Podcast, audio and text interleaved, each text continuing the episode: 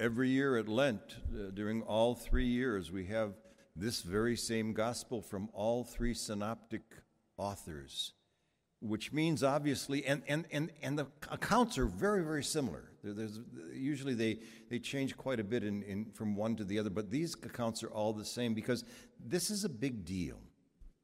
Jesus is trying to, in many ways, change the minds of the disciples and, in many ways, change our own minds as well. In order to really understand what's, what's going on here, we need to, to put it in context. Context really makes, helps us to make sense out of, a, out, of a, out of a passage that seems to be isolated. It's not an isolated incident, it's coming from a whole bunch of other things. And, if we go back a little bit, we have that wonderful conversation that Jesus has with his disciples and say, Who do you say that I am? And of course, they say Elijah and John the Baptist. And of course, it's Peter who goes beyond the flesh and blood. It's Peter who sees who this really is. And he says, You are, you are the Messiah. You are the Son of the living God. You are the Christ. And of course, Jesus smiles and he says, Yeah, it's not flesh and blood. It's, it's my Father who's revealed this to you. And then he began to tell them what's going on, what's going to happen. And this is the pattern that is going to be not easy for them to hear. For the Son of Man is going to be scorned, rejected, crucified, killed, and raised on the third day. And of course, we know the story. Peter pulls him aside, says, Oh, may that never be for you, Lord. Not you, that's other people. And Jesus goes immediately from calling Peter the rock to Satan. Get behind me, Satan. Get out of here. He just doesn't get it. He's got and the reason he doesn't get it is the reason that's so difficult, I think, for, uh, for, for us, so very often for us not to get it, is that we are caught in narratives and images. Once we are given a narrative, especially if we're given the narrative when we are little children, it's really hard to get out of it. Once we have an image, it's really, really hard to get out of it. Now, Jesus is trying to change the narrative. He's saying the Son of Man, the, the anointed one, the Christ, God, is going to suffer. And they have no concept for a God who suffers. That doesn't fit into the narrative of the Almighty God sitting on the cloud. Good gravy, where is this coming from? So, so, so it's really almost impossible. The, the other thing is the image.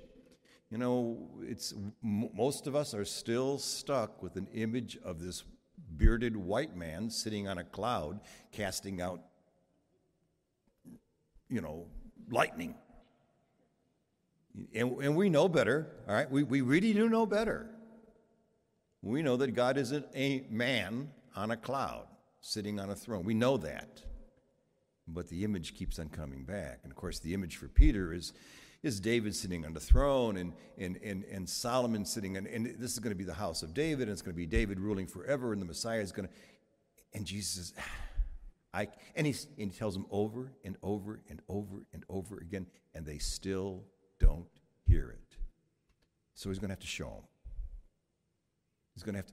Jesus at this point becomes a, an, an event coordinator. Yeah? Every weddings have their little because when you have a, a wedding or when you have a great celebration, it's an event and it's all about the experience. You go to a fine dining restaurant, it's not just about eating the food, it's about the fine dining experience. He's going to he's trying to coordinate a wonderful experience for them because they're going to need it if they're going to truly follow him. They're, they're going to they're going to need that experience in order to, to do what he is going to literally ask them to do, and that is to, to follow him on the very same path that he goes. See, where I go, you're going to go. As, as he, so we. So he's going to he's gonna ha- he's gonna have to try to get them, get them ready. Uh, he's got he's got to prepare them. So he takes them up the mountain. And of course, the question was, you know, all the great well, the great question was why, why do mountain climbers climb mountains? And of course, the, the most famous answer is because it's there. But more than that, I think people climb mountains because it is a challenge and there is a vision and they they knew know that they've got to go through some trials and tribulations to get to the top but once they get to the top they've got what's called a a mountaintop experience. Mace called it those peak experiences. And when you get to the top of the mountain the vision is like no other vision in the world. And of course, the vision that the disciples get to see, that John and Peter and, and James get to see, is nothing less than the true revelation of who this, this carpenter from Nazareth really is. And he is transformed, transfigured before their very eyes. And of course, the, the, the synoptic authors say that his, his face is glowing and his clothing is white, and there is a, a, an aura around him, and, and they are just besides themselves. And Peter is literally out of his mind because he's, he's going, uh, uh, it's, it's kind of like being at an Irish wake on the third night and they're having such a good time. You know, uh, well, let's let's build three booths, one for you, one for Moses, one for Elijah. Let's let's stick around. You know, let's stuff him and keep the party going he's, he's really goofy. And then, of course, the, the, the cloud comes, the voice comes, they fall on their face, they're scared out of their wits. This is the mysterium tremendum e Whenever you come in contact with the divine, really come in contact, you can't keep your eyes off of it and you can't even look at it. It, it is so awesome. And I think the word awe is really important. We are, we are becoming a world that is, is, is bereft of awe. Well, they are in an awesome situation. They, they, they, they, don't even, they don't know what to do. And they hear the voice of God say this This is my son. This is my beloved son. Here's the important part listen to him. He's trying to tell them something, he's trying to change them, he's trying to give them a new narrative. He's already given them a brand new image of the greatest, deepest reality of who He really is. And He wants to show them that that same reality dwells in them as well. So as they're coming down the mountain, Jesus says, Don't, don't tell anybody about this. Well, they can't. And the reason you can't, and of course, you know this yourselves, whenever you've had a deeply profound mystical experience, and I dare say that the vast majority of everybody I'm speaking to at some point in their life has had a profound experience of the divine, resting in God and God resting in you, an awesome experience. And when you go home, or if you come back from a Cursillo or from a, a retreat, and your, your husband or your wife says, Well, what was it like? Well, you can't tell them. There, are no words, it, is beyond description. Now, he does this for a reason.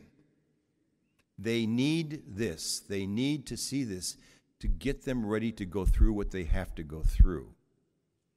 Um, and that's the main event. What he's giving them really is, is, is a trailer. You know, movies today, they always show the trailers. And I, I, did little research to find out where they came up with the name trailer. Why do they call trailers when it's something that's going to be coming? It's called the trailer because when you, in the olden days, when they had double and triple features at the movie house, after the, the, the last main event or the main feature was shown, they would have what was called the trailer. It came after that. And what it was was the coming attractions of things to come.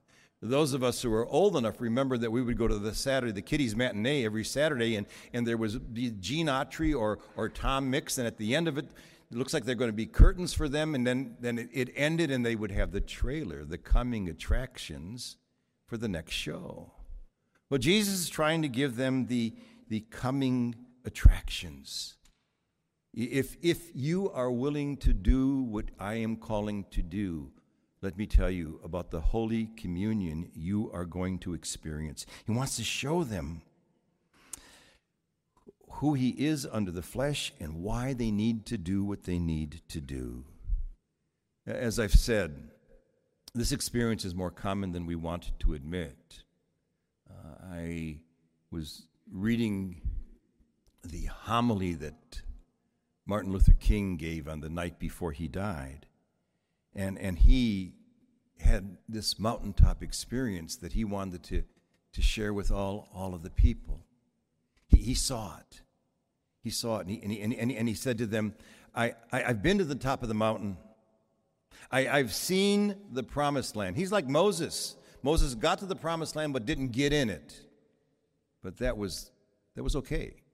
It wasn't the end of the world. He said, I may not get there with you. He's not going to get there with him. He has a premonition that something is going to happen, and it's going to happen the very next day as he's going to be assassinated. But he's at peace because he, he knows what he has to go through, and that is his own cross of Christ. He is a little cog in the infinite wheel of bringing about the kingdom of God. I've seen the promised land. The promised land is the fullness of the kingdom.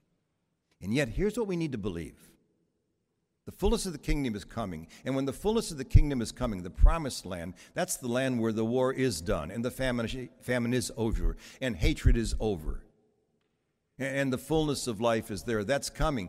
But it's not only coming, what do we know about the kingdom? It's coming, it's already here.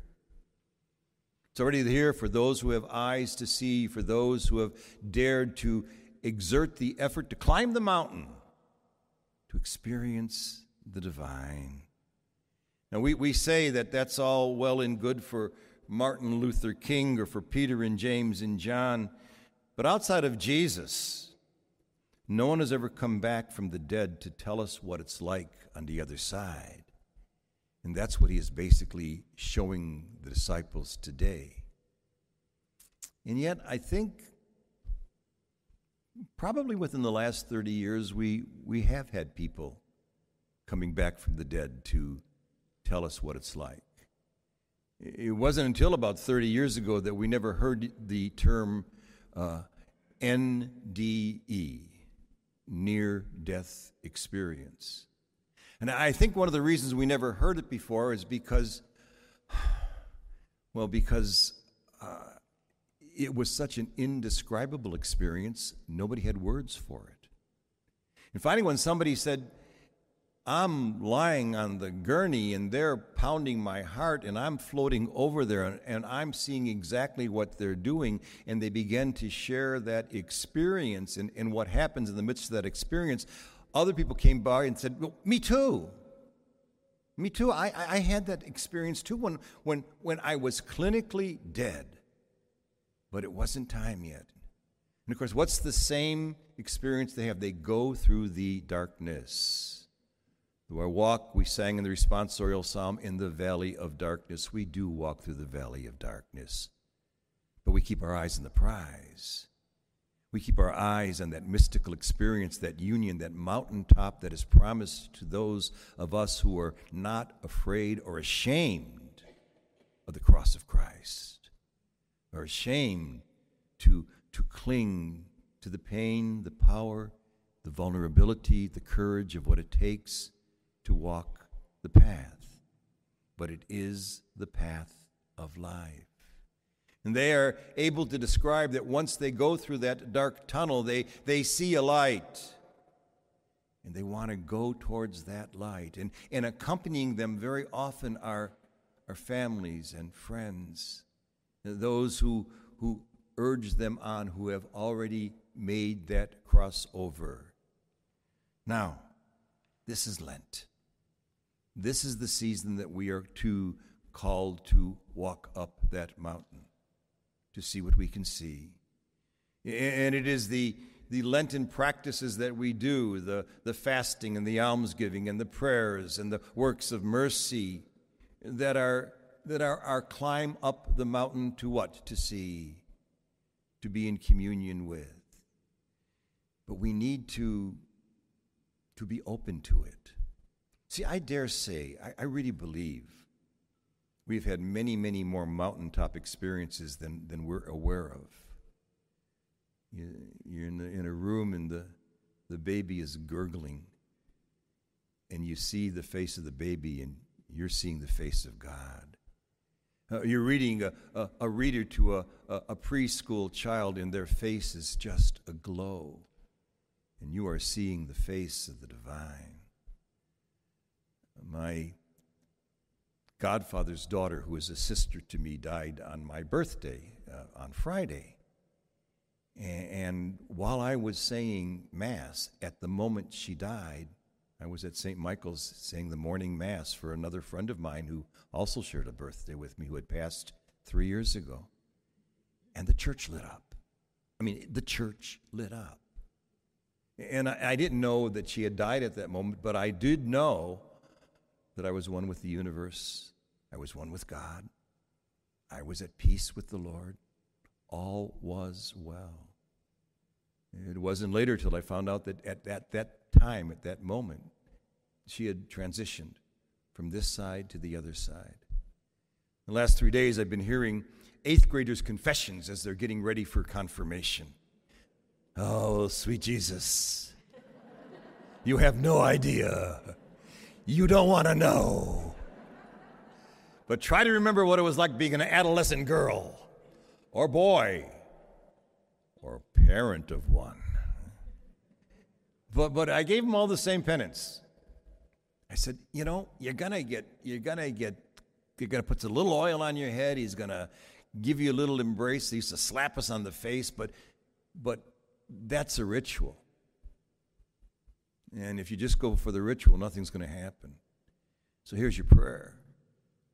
Your prayer is, Lord, Lord, on the first Pentecost, the Spirit of God came down, and all of the disciples had this incredible mystical experience, and they were on fire and they couldn't shut up. And they went out and told the whole world what they were experiencing. It's an experience, it's not believing in dogmas and doctrines. It's experiencing the living God. As you pray for that. You pray for that every night. If you're real, I want to know. I want to feel you. I said it might not happen on your confirmation day, but I promise you, if you keep praying that prayer, if you keep seeking, if you keep climbing the mountain, it's going to happen. Why? Because He told us asking you shall receive, seeking you shall find, knocking it shall be open to you. What's God got to give? God only has one thing to give God. It's all that's in his purse. And the manifestation of God is love and mercy and forgiveness and, and all that all that entails the emanation of God. You ask for that, and it is yours. And so we are in this holy season. And, and I, eh, the, the season, and as the weather starts breaking, to go for a walk, to watch nature start to bud, to, to allow ourselves to be enthralled, thralled, enthralled with the divine, which is bursting out all around us. We are all called not to be the daughters and sons of God, walking through the cross but always to the fullness of life. Keep your eye on the prize, and it will be given to you.